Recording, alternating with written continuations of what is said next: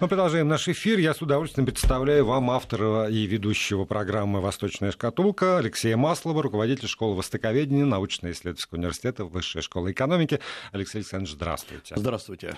Пришла пора серьезно поговорить о событиях, которые последние несколько уж недель, да, получается, угу. разворачиваются в Гонконге, потому что э, повод для меня, например, для э, начала этой бучи был ну, такой какой-то малообъяснимый. Ну, будут, значит, выдавать преступников другим странам. Ну и большинство стран мира выдает.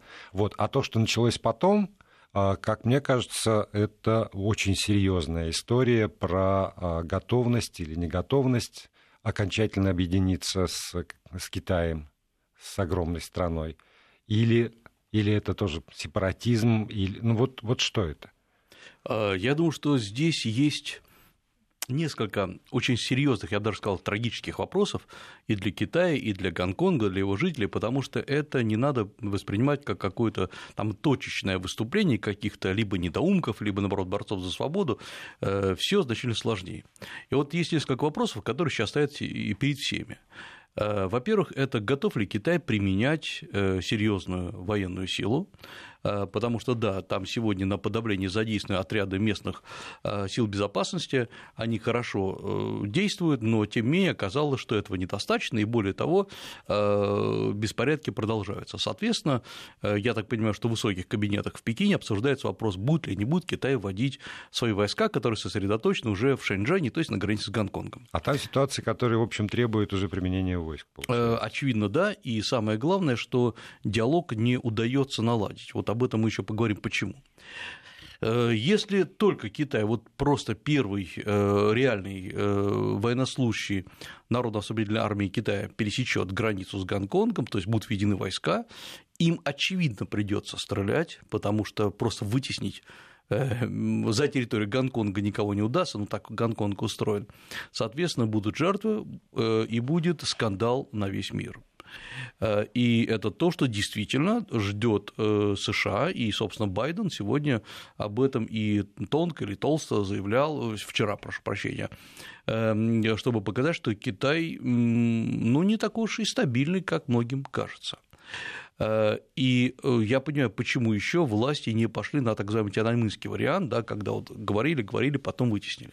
Если же не удастся это каким-то образом разрешить, то наоборот все заговорят о слабости власти или э, о том, что власть не готова жестко защищать свою политическую линию. То есть Китай, ну, официальный Пекин, находится в очень жестких тисках, это правда.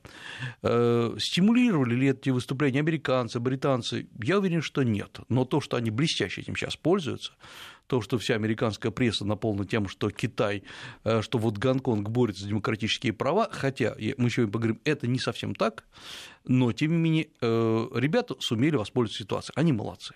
Вот смотрите, когда мы здесь сегодня говорим про Китай и Гонконг, то, наверное, все-таки требует неких появлений. Вот а в какой, в каком статусе находится сегодня Гонконг, я так понимаю, mm-hmm. Макао, тоже, тоже, собственно, примерно то же самое. Потому что вот этот э, э, лозунг, провозглашенный в свое время «одна страна, две системы», и вы говорите, э, войска стоят на границе. То есть вот это реальная граница это, это граница, которая, ну, как административная граница существует. Насколько связи, э, скажем, существуют сегодня между Гонконгом и континентальным Китаем? Ну, я, я говорю континентальный Китай да. и понимаю, что, видимо, может быть, я не, то, не точный не, термин. Нет, это ИСа, как можно обозначить. Да, да. Вот, вот как обозначить. Это действительно одна страна сегодня? Или это по-прежнему все таки э, отдельные образования, которые так прилеплены, и когда-то вот они должны стать вот одной страной, а на сегодняшний момент момент это все-таки другая политическая система,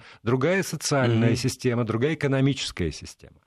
Вот давайте сначала просто жесткие четкие определения. Во-первых, Гонконг сегодня это часть Китайской Народной Республики. Это часть КНР. Это территория КНР? Это территория КНР, да. Территория с особым статусом. Э, ну, то есть в данном случае для нас важны формулировка, что это территория КНР. Особый статус – это второй вопрос. Что за особый статус? В 1987 году, когда Гонконг вернулся под юрисдикцию КНР, и, соответственно, в 1989 году такое же возвращение произошло с Макао, были даны особые права, особый статус на 50 лет.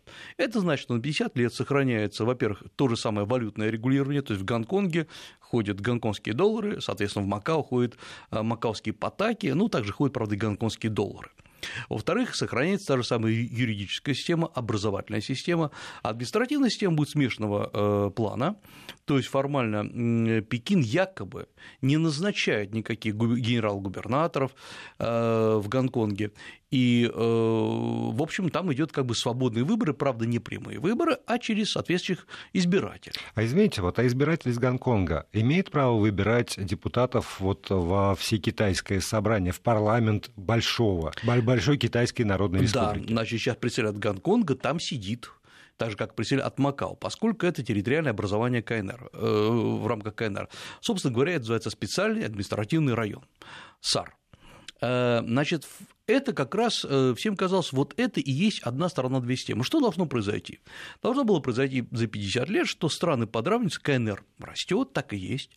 Э, Гонконг поскольку действительно маленькая территория, поскольку э, промышленность в Гонконге сейчас выведена оттуда, э, когда-то была очень мощной, но стало невыгодно производить, потому что все ушло в КНР. Э, соответственно, территории настолько подравниваются, ну, что уже какой-то заметной разницы нет. Я напомню вообще, с чего все началось, я не буду там углубляться сейчас в опиумные войны, мы об этом много mm-hmm. раз говорили. Там есть три момента, на которые я хотел бы обратить внимание. Во-первых, действительно, сначала по итогам Первой опиумной войны Великобритания получила э, часть полуострова Квалун в качестве, в свое вечное пользование, обратите внимание, вечное пользование. То есть теоретически она не должна была никуда ее возвращать. То есть это была колония. Потом в 1899 году Э, КНР, э, прошу прощения, конечно, Великобритания берет в аренду другие территории, дополнительные территории, новые территории, соответственно, э, они так называют сегодня новые территории, которые образуют как бы единую агломерацию с тем, что Великобритания получила раньше. То есть первая часть – это вечное пользование, второе – это в аренду. Но когда возник вопрос о том, что возвращать, потому что аренда – это все таки аренда, она заканчивается. Тогда было принято э, решение, точнее, все это базировалось на определении ООН э, от 1960 года, если не ошибаюсь, что колони... это закон о деколонизации, то колонизированные территории, они не расчленяются. Если есть британская колония Гонконг, неважно когда, какими кусками все это дело досталось, это единая территория, она должна быть единой территорией деколонизирована. И обращу внимание, что вплоть до возвращения КНР, э, Гонконга под юрисдикцию КНР э, Гонконг считался именно колонией Великобритании, одна из последних колоний в мире. Да, конечно, там никаких рабов китайских не было, никакие кули там не бегали. Более того, Гонконг создал и то, собственно говоря, вот к чему я сейчас и буду подводить, уникальную систему воспитания людей. Вот когда говорят, вы знаете, э, в Китае нет э, никаких э, традиций гражданского общества, этого нет, ну потому что империя была по-другому, все это дело. Гонконг сказал, нет, за сто лет британцы, мы в Гонконге создадим нечто, ну пускай не матрицу Великобритании, но мы создадим то, что, в общем, похоже. С чего они начали? 70-е годы, точнее, начали это они с других вещей, там, прежде всего, с образования. А в 70-е годы, это проходит 1970-е годы, все под знаком э, борьбы с коррупцией, и британцы несколько раз, по сути дела, меняют э, состав отделений полиции, а я напомню, что Гонконг по островам расположен многие, вот просто закрывались там какой-нибудь остров э, Чанчжоу, в нем закрывается отделение полиции, все выгоняются, из другого острова приводится новый состав, сажают их, чтобы они не были связаны с местным кланом, а в Гонконге также, как всегда, есть кланы, они начинают заново. Э, это был, по сути дела, повторение или, может быть, дублирование сингапурского опыта, который тогда же приблизительно все дело происходило производит. И самое главное, Гонконг нашел блестящее свое место в мировом разделении труда. Сначала 60-е годы это, конечно, э, прежде всего э, текстильная промышленность, гонконгские товары, гонконгские рубашки, джинсы и так далее. Это звучали, звенели на всю Азию. Потом начинается 70-е годы, это гонконгские гонконгская техника, сделана в Гонконге, было очень круто. Э, когда и это уходит уже, потому что частично Южная Корея себя берет, японские товары были дороже, но оказались качественнее. Гонконг разрабатывает просто детали, э, платы печатные, разрабатывает микропроцессоры, и там, соответственно, огромные сидят просто в университетах группы ребят, которые разрабатывают новейшие технологии. Частично потом, поскольку Гонконг маленький, там люди не умещаются, частично уезжают в Сингапур, там они начинают работать с Гонконгом, Гонконг был такой кузницей кадров, потому что отличное образование. Британцы за сто лет создали, ну, наверное, лучшее, тогда еще лучшее образование в Азии. Британцы делают, э, сначала создают Гонконгский университет, так называется Хонконг University, один из самых мощных в мире сегодня, который выпустил десятки нобелевских лауреатов. Э, после этого, чтобы обучались именно китайцы, создают китайский гонконгский университет, где люди преподают на Китай, преподавали на китайском а в гонконгском языке. на английском. На английском языке, да.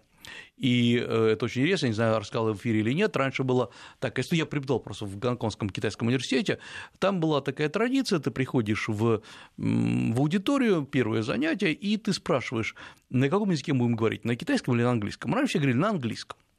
И это было здорово, все, все спокойно. А сейчас приходишь, все говорят на китайском вот последний год. То есть вообще изменился национально-этнический состав, что ли.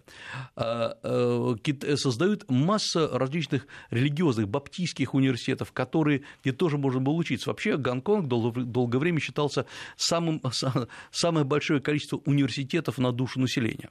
Это были государственные университеты, они финансировались государством. Практически вся наука, все люди так или иначе были связаны с гонконгскими университетами. Гонконг вообще был центром образования. Делались масса частных университетов университетов. Сегодня они выбились, там какой-нибудь Линнанский университет, это очень крутые университеты. Самое главное, это была британская система образования. Э, три года бакалавриат, год магистратуры, еще аспирантура, э, постоянно какие-то лаборатории. Университеты э, располагали, располагают, наверное, лучшими вот этими оборудованием, одно из лучших в Азии. И это уже Гонконг на этом жил очень долгое время, на том, что производил продукцию, высокотехнологичную продукцию. Э, и Гонконг, конечно, и здесь надо все время понимать, он был не только под британцами. Да, это была британская колония, но это была еще и база для американской разведки очень долгое время.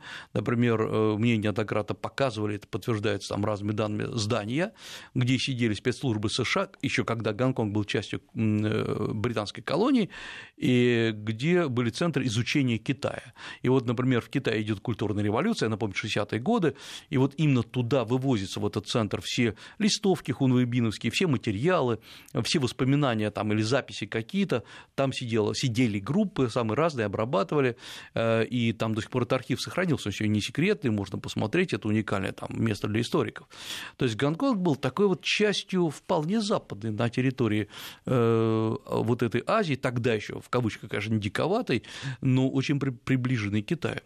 Да, но но смотрите, при этом все равно это была колония. Это управление прямое из Лондона, соответственно. Да. А в Гонконге, а, вот я к чему веду, Гонконге того времени, там, 20 века, были какие-нибудь мощные внутренние выступления как раз долой британская ига? Были. Были все Были. Да. Вот, вот это как раз э, парадокс, который породили сами британцы. Британцы формально это была колония, э, но британцы приучили людей свободно мыслить британцы э, мыслить свободно, на самом деле не понимая, что свободно – это всегда вот палка о двух концах, потому что это свобода в том числе от колониального господства.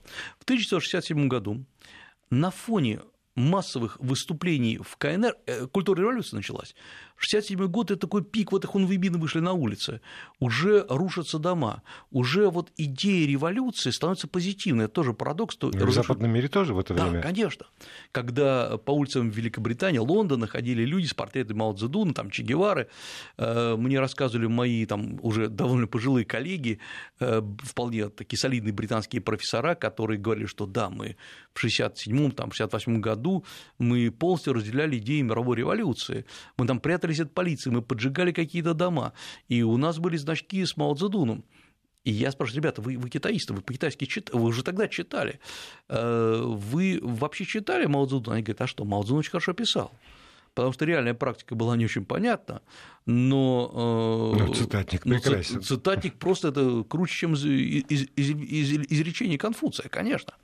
То есть и обаяние этой идеи было колоссальное. И вот в 1967 году выходит э, в Гонконге массовые манифестации начинаются как раз с требованием свергнуть британское владычество, объявить Гонконг свободным. И не то, чтобы кто-то хотел присоединиться к КНР, но идея революции была очень сильна. Были погромы на территории как раз университетов, молодежь всегда в Гонконге э, все дело начинает. И это оказалось очень серьезным уроком для британцев, которые начали вот тогда как раз э, были частично переформатированы силы полиции гонконгской, а учитывая, что в Гонконге всегда были свои тайные общества, это уж традиция такая, э, своя какая-то мафия, причем мафия имеется в виду, конечно, в кавычках, но имеется в виду вот э, какие-то группы контролировали эм, бизнес, и связанный с киноиндустрией. Я напомню, что в Гонконге это вообще центр киноиндустрии азиатской тогда был. Несколько компаний, в том числе знаменитая компании Golden Harvest, где снимался в основном как раз Брюс Ли, который там, делал на, на нем гигантские деньги, э, Раймонд Чоу, один из руководителей этой компании, это был там целый клан таких людей, которые держали все эти площадки. Все, что снималось якобы фильмы о Китае, неважно, военном, предвоенном, э, все это снималось именно на территории Гонконга, то есть Гонконг был такой своеобразный Голливуд. И э, это, естественно, никто не хотел отдавать никаких своих кусков. Вот это был первый, что ли, ну, урок для британцев, что э, Гонконг стал не Китаем. Он не стал Великобританией, но он это уже не те китайцы, которые живут в КНР. Разрыв получился же колоссальный. Я напомню, что формально в 1949 году все вот прекращается как бы сообщение между Гонконгом и Китаем. Оно, конечно, сохранялось, но, например, так уж получилось. В 1910 году была, это еще империя Чин в Китае, была построена так называемая, э, так, называемая так, э, дорога между Гонконгом и Гуандуном, провинцией.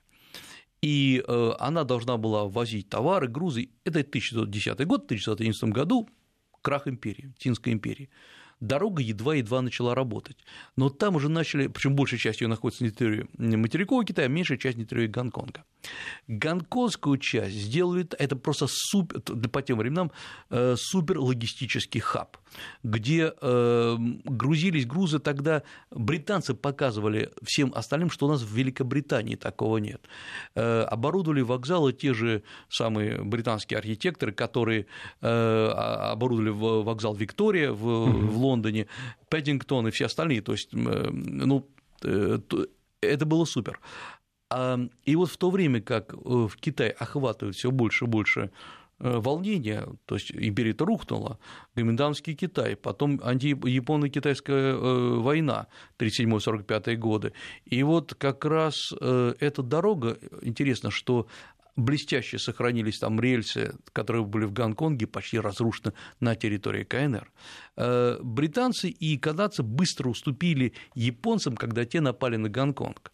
То есть ну, э, практически за два месяца они проиграли Гонконг, ну, я имею в виду э, Вторая мировая война. И э, вот э, почему-то об этом эпизоде забывают, но на самом деле летели японцы напали на британскую колонию, то есть часть Британской империи. Британцы и канадцы защищали ее. Они проиграли, потому что они, судя по всему, не обращали на это особого внимания. Японцы круто там повеселились в Гонконге, в кавычках, конечно, и поэтому их там очень не любят, но Э, вопрос именно заключается в том, что как только ушли оттуда японцы, э, британцы опять восстановили все хозяйство. И вот э, стало понятно, что разрыв между так называемым коммунистическим Китаем и Гонконгом увеличится прежде всего ментально, психологически. Это разные люди. Вы сегодня, когда, даже сегодня, когда действительно есть какая, какое-то смешение, вы никогда не перепутаете гонконгца с жителем КНР. Не то, что кто-то лучше, кто-то хуже они по-разному ведут себя, разные манеры. Они а скажите, говорят. Вот, вот еще я хотел уточнить, вы всегда подчеркиваете, что китайцы, как, как китайцы, это все-таки такая смесь самых разных племен и народов, которые вот на этой территории жили. И э, даже мой небольшой опыт общения с китайцами, он доказывает, что даже внешне там рост, э, телосложение, э, черты лица очень отличаются, там север-юг, например. Mm-hmm. Вот эта вот территория, которая э, стала Гонконгом в итоге британской колонии, она этнически отличается от соседних территорий. Очень То есть я, я могу предположить, что там просто какой-то другой народ заселял вот эти самые земли относительно соседей. Так, так и было. э, действительно есть, ну, мы называем кантон, кантонцы, гонконгцы, и кантонский язык отличается, но в 1949 году из Китая после народной революции побежало очень много людей самых разных этнических групп.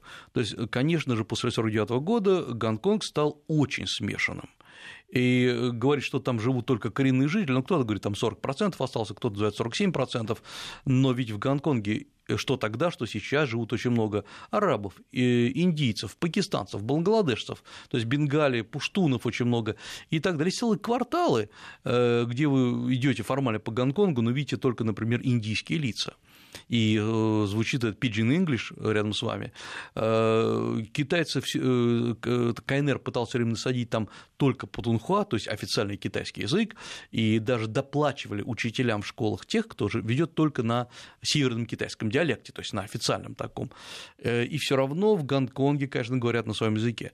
И в этом плане речь идет не только о том, что они этнически разные. Да, вы их, скорее всего, отличите, если это эм, коренной житель вы отличите их по поведению, по манере одеваться. То есть образование и образ жизни. И образ жизни, не, да. не этнические различия определяют Абсолютно. вот Абсолютно, разницу да. между.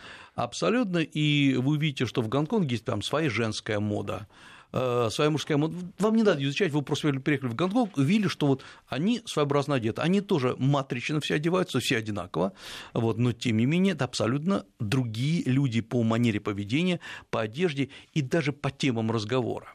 Мы продолжим разговор о Гонконге, о тех э, событиях, которые там разворачиваются уже после выпуска новостей. Алексей Маслов, руководитель школы востоковедения, Высшей школы экономики, автор ведущий цикла «Восточная шкатулка», остается здесь в студии. Продолжаем программу. Алексей Маслов, руководитель школы востоковедения, Высшей школы экономики. Здесь в студии мы говорим сегодня о Гонконге и, собственно, о том, что там происходит. Mm. Вот историческая справка, такой вот подробный рассказ о том, что есть Гонконг э, к сегодняшнему дню, наверное, вот уже можно завершать, да, там да, за, да, за, да. каким-то минусом э, частностей и подробностей, но э, тогда вот из всего того, что вы сказали, получается, что э, расчеты на то, что там через 50 лет естественным путем Китай и Гонконг врастут в друг друга, они в 2019 году, спустя 30 лет после начала этого процесса, да, они как бы не оправдываются, не срабатывают. Спустя 30 лет Гонконг заявляет, что что он не хочет в Китай ни при каких условиях?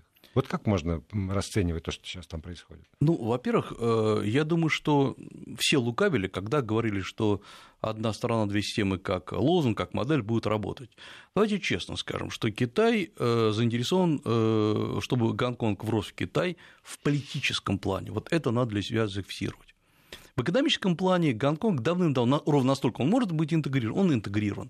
Потому что бизнес, он строится просто. Если бизнесмен заинтересован торговать с Китаем или какие-то проводить э, операции через Китай, он это будет делать. Если не заинтересован, будет делать через любую другую страну. Извините, вот всякий раз, когда вы рассказываете про Китай и про китайскую экономику, вы говорите, что, конечно же, все равно там китайские крупные компании, они так или иначе контролируются правительством, что когда китайская компания выходит там вовне, например, то мы не можем, ну, как бы имеем в виду всякий раз, что есть коммунистическая партия Китая, есть ее руководство, и, в общем, это процессы, которые государство китайское регулирует. А когда вы говорите сейчас про, про Гонконг, то исходите из совершенно другой модели. И вот это вот политическое врастание э, Гонконга в Китай предполагает, что ровно так же Коммунистическая партия Китая получит возможность регулировать экономические процессы. Или здесь Коммунистическая партия Китая говорит, нет, нет, что вы, что вы, вот это вот нас вообще никак не интересует. Здесь, на самом деле, чтобы ответить на этот вопрос, я расскажу маленькую историю. Я сижу, кстати говоря, в Гонконге, э, ужинаю с одним из гонконгских местных миллионеров, в прямом э, смысле этого слова, миллионеров э, долларовых, который владелец ряда, ряда СМИ. И он говорит, ну, говорит, я спрашиваю, а вот как э, вы действуете на территории Гонконга, на территории КНР? Он говорит, да, у меня и там, и там есть офис официально зарегистрированной компании, я в данном случае плачу налоги в Гонконге, в КНР, в зависимости от того, где я веду офис. Э, я говорю, а вот как вас контролируют? Он говорит, ну, как сказать, вот я э, там буквально там несколько дней назад заключил сделку, я вкладываю около 8 миллионов долларов в, в малазийскую одну компанию, там начинаем что-то строить, я уже не помню что, я говорю, как властям? Он говорит, да властям просто по барабану. Им, им, э, я говорю, а почему так вот вы вкладываете в другую страну, а если, говорю, вот в Россию бы вложили 8 миллионов? Он говорит, да то же самое, никто бы не обратил внимания. Я говорю, а почему? Он говорит, да это же маленькие инвестиции. И вот, вот здесь надо, вот это ключевой момент. 8 миллионов для Гонконга, для КНР – это маленькие, это нитевидные инвестиции, которыми государство КНР не интересуется. Или, конечно, он не преступник, очевидный. Вот, конечно, если вы сейчас будете э, покупать, продавать нефтяные, газовые компании, танкеры, то есть все, что составляет такие чувствительные зоны, да, тут же КНР встрепенется, тут же будет проверка, тут же будет контроль. Если вы очевидным образом будете делать какую-нибудь пирамиду финансовую, да. Если вы будете делать трастовый фонд, непонятно из, из чего, это точно. Потому что когда нам кажется, что одним словом, есть просто дикая разница, огромная разница между средним бизнесом в Китае и средним бизнесом, например, в России. 6-7 миллионов долларов для среднего китайского бизнеса – это ничто. Этим никто не интересуется. Это первый момент. Поэтому гонконгский бизнес, да, там есть миллиардеры, но в среднем же это как, как всегда, это средний и малый бизнес. Поэтому э, и в КНР никто не будет интересоваться. Вопрос в другом. Весь бизнес в Гонконге, вот от начала до конца, он направлен вне КНР. Так уж получилось, что Гонконг, я уже назвал, по-моему, эту цифру, около 90% всех своих операций производит вне КНР. Он обслуживает британцев, он обслуживает э, американцев, обслуживает там весь мир. И в этом плане Э, если Гонконг станет совсем вот финансово китайским, он потеряет вот эти свои потоки. Это, это вопрос очевидный. Но здесь я хотел бы вернуться к вопросу о политической самостоятельности, о самостоятельности принимать решения. Вот до 2014 года, 2014 года КНР соблюдала все правила игры и не вмешивалась в гонконгский бизнес. Э, не вмешивалась в систему там, социальных страхований, э, не вмешивалась в гонконгскую биржу. Но после 2014 года, после вот этого движения зонтиков, после движения Occupy, это началось. И вот тогда очень многие, я, я просто хорошо помню, я чувствую э, по разговорам с людьми, с гонконгцами, как вдруг они почувствуют, что на них давят.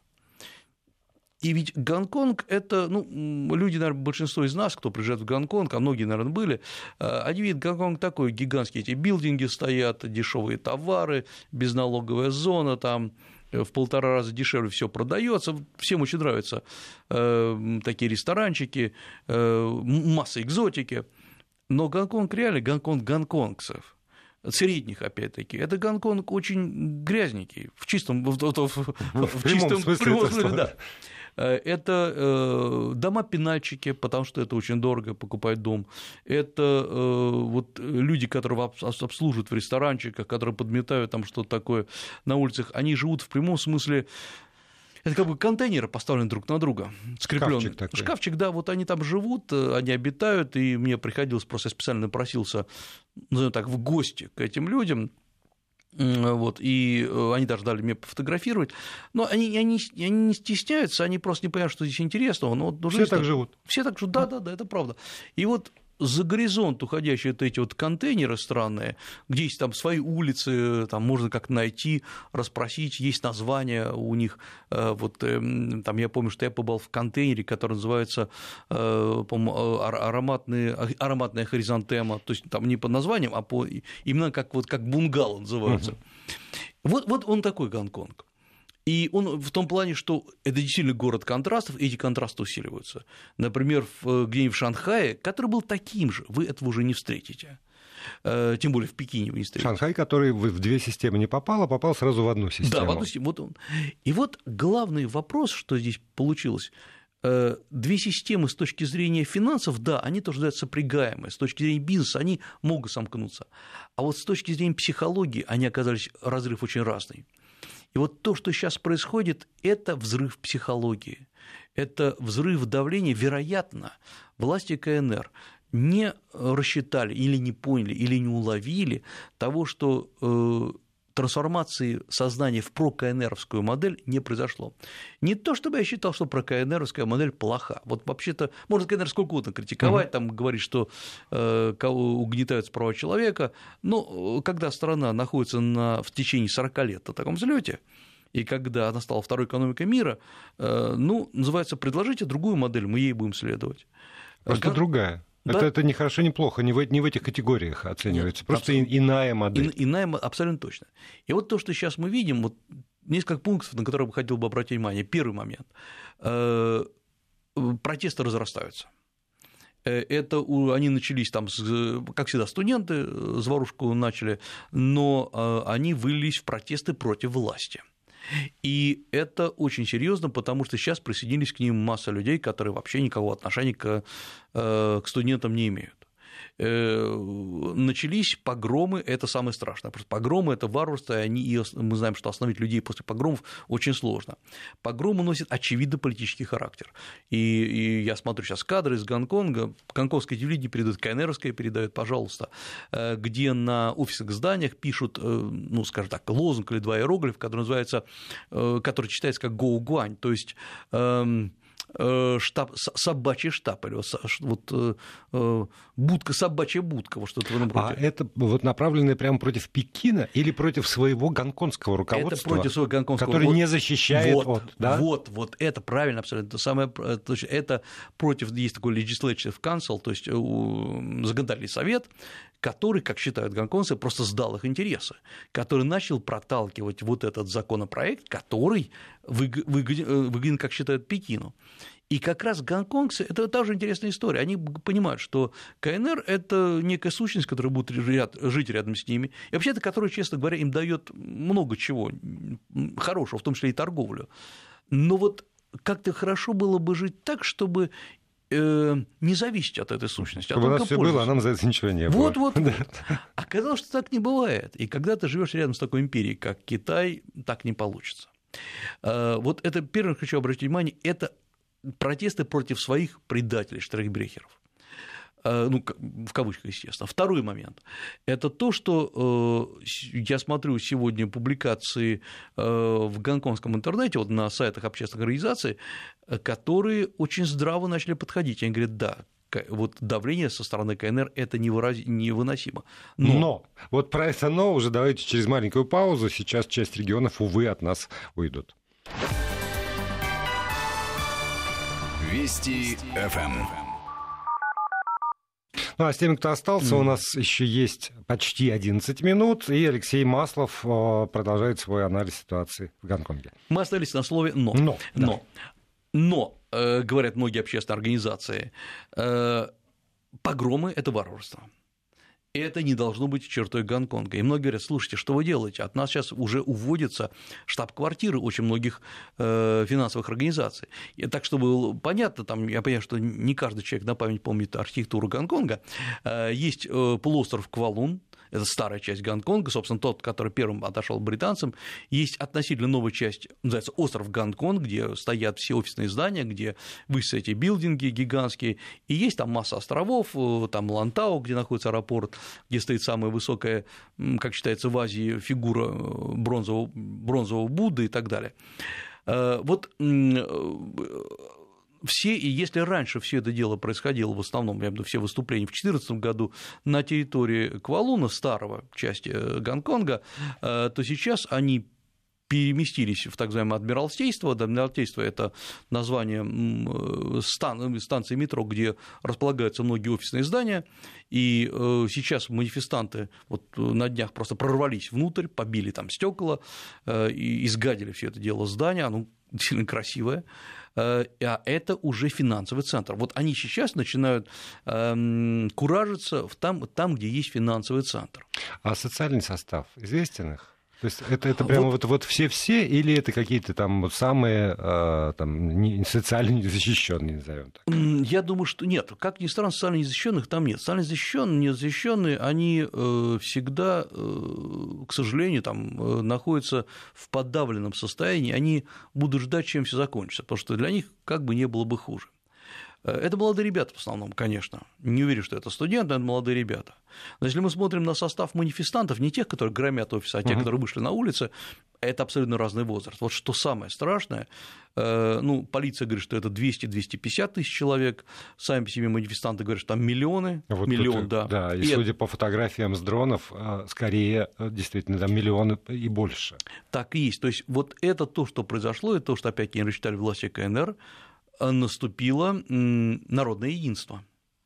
Э, если раньше, например, опять-таки сравним с 2014 годом, с движением зонтиков, э, когда они перекрыли район Мункок, тоже центральный район старого, старого Гонконга, э, к ним уже начали подходить местные гонконгцы, говорят, слушайте, ребят, ну убирайтесь отсюда, тут пробки за вас, вы тут в палатках сидите, что-то кричите, а, ну, а нам работает. А нам работает, да. Магазины закрываются, ну бизнес страдает, вы поймите правильно. Я как раз тогда там, я был там на исходе вот этого движения, и тоже не мог никак проехать, и при мне подходили такие, вот такие интеллигентные гонконгцы, говорили, надо успокоиться, вот все, надо успокоиться, потому что э, требования ваши глупы, а тогда были требования, что давайте сделаем прямые выборы, не через выборщиков, а прямые выборы. И многие говорили, слушайте, при британцах никаких выборов вообще не было. Так что парадокс заключается в том, что КНР дал свободу. И потихонечку это рассосалось. И, вероятно, мне кажется, власти КНР рассчитывали на ту же самую историю здесь, что все рассосется. Но тут оказалась другая история. Тут оказалось, что эм, они все почувствовали, что речь не о выборах. Вот тогда-то они не дожали. Тогда был выбран эти, опять-таки в кавычках, штрейбрехеры, там Керри Лам, руководитель административного совета Гонконга, это она, женщина, которые якобы издали все это дело. Когда Керри Лам в 4 часа утра обращается к гонконгским жителям, это значит, что-то происходит, значит, что Гонконг не спит. Гонконг, на самом деле, да, он такой веселый город, но он вообще-то спит нормально, как и все но когда в 4 часа она обращается с суровым каменным лицом, и самое главное, за ним, за ней там стоит ее заместитель, служба безопасности и все остальное, то есть они все там по фамилии известны, э, с такими же лицами, на самом деле, полными трагедии, не угрозы, трагедии. Но она воспринимается как ставленник Пекина, да. или она воспринимается как все равно выбранная, может быть, неудачно, но выбранная нами? Она воспринимается, насколько я могу понять, как перекупленная Пекином а. да, величина. Э, и, э, по сути дела, она первая. Вот до этого был там другой человек, который э, тогда еще он специально его сделали, человека уважаемого и очевидного для всех гонконгцев. Он очень долго был на этой позиции и, ну, как считается, защищал интересы и права гонконгцев. Это же, ну, относительно, опять-таки, в кавычках, молодая женщина, женщина, опять-таки, чтобы это было как бы женское лицо у политики, считается, что она она, конечно, эм, работает на Пекин. Но здесь, мне кажется, я послушал то, что она говорит, мне кажется, что она сейчас работает на Гонконг она прекрасно понимает, может быть, лучше, чем все вот эти жители, что следующим шагом будет введение войск, а это уже плохо. Э, официальный Пекин, естественно, это все сказал, что это все плохо, это безобразие, это он осудил максимально. Про Керри Лам ничего не сказано, то есть вообще Пекин ее не упоминает. Это очень плохой признак.